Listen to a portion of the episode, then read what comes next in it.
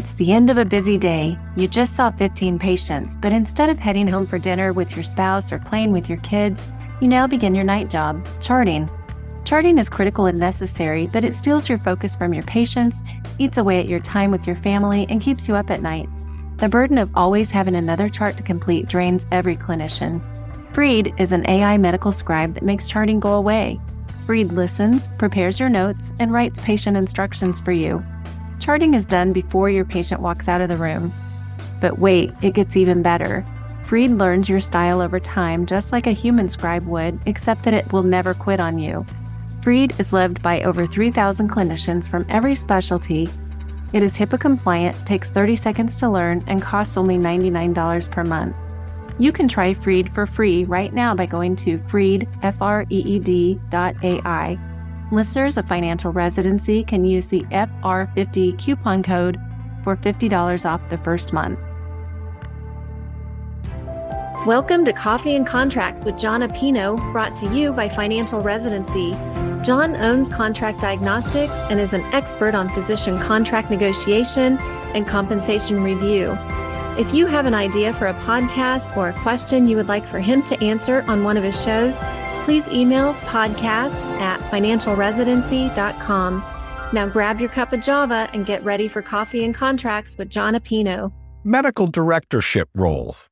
How are they structured? How are they paid? Hey, it's Jon with Contract Diagnostics. If you have ever wondered about a medical director role, maybe it's something that you're doing now, or maybe it's something that you'd love to do in the future.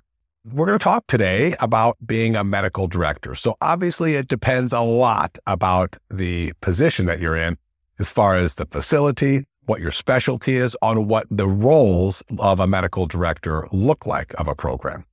Most of the time we do see them paid, but they're paid usually per hour or on a flat fee. But if it's either one, it's usually requiring documentation on your hours.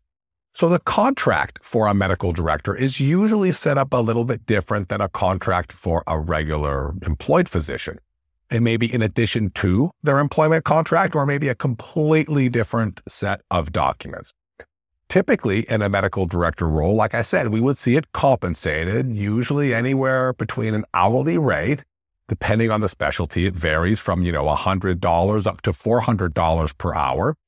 We do see it capped usually on a monthly basis or paid all out in a annual amount. But in almost every situation for a medical director role, the facility will require you to keep track of your hours. So if they've got a delineated item list of responsibilities for the medical director, and usually these can be quite extensive, it's important to know if you can get them all done in defined time, uh, time frame. So for example, if there is a medical director role that's capped at, let's for math's sake, let's say $3,000 per month, and you're paid $100 per hour, and they list all the roles, can you, or all the requirements, all the meetings, all the requirements that are necessary for the program, can you get everything done in 30 hours? Because if you can't, if you're saying, I'm signing up to do these roles, but I'm also signing up to track my hours, but I know that I can't track more than 30 hours per month it means that you might be giving away some of your time for free.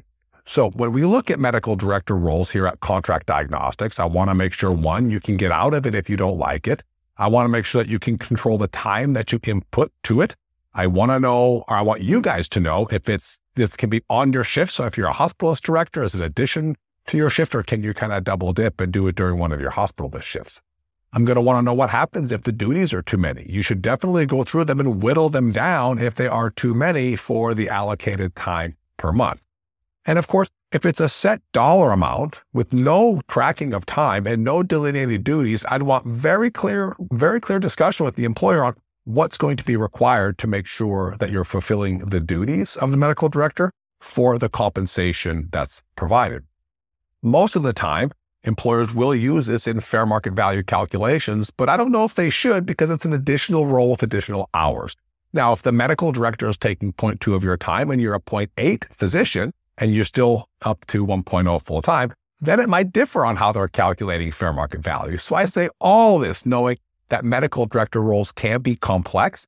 And it is something that we can help out here at Contract Diagnostics, not only understanding what the contract says and what it doesn't, providing you all good questions to ask as you go through the negotiation process, and hopefully maximizing the compensation that's included with that role. Again, I'm Jon at Contract Diagnostics. And if anybody has any questions on medical director roles or any type of physician contract, feel free to give us a call. Hit us at contractdiagnostics.com. We're always here to help with whatever you need. As we wrap up, remember Freed.ai is here to free you from medical documentation. It's HIPAA compliant, takes 30 seconds to learn, and is incredibly affordable. Join the movement to eliminate clinician burnout Visit Freed, F-R-E-E-D.ai and improve your lifestyle. You can try Freed for free right now by going to freed.ai. Listeners of financial residency can use the FR50 coupon code for $50 off the first month. Thank you for listening to Coffee and Contracts with Jon Appino. If you need a contract reviewed or want to know if you're being paid fairly, go to contractdiagnostics.com. See you next time.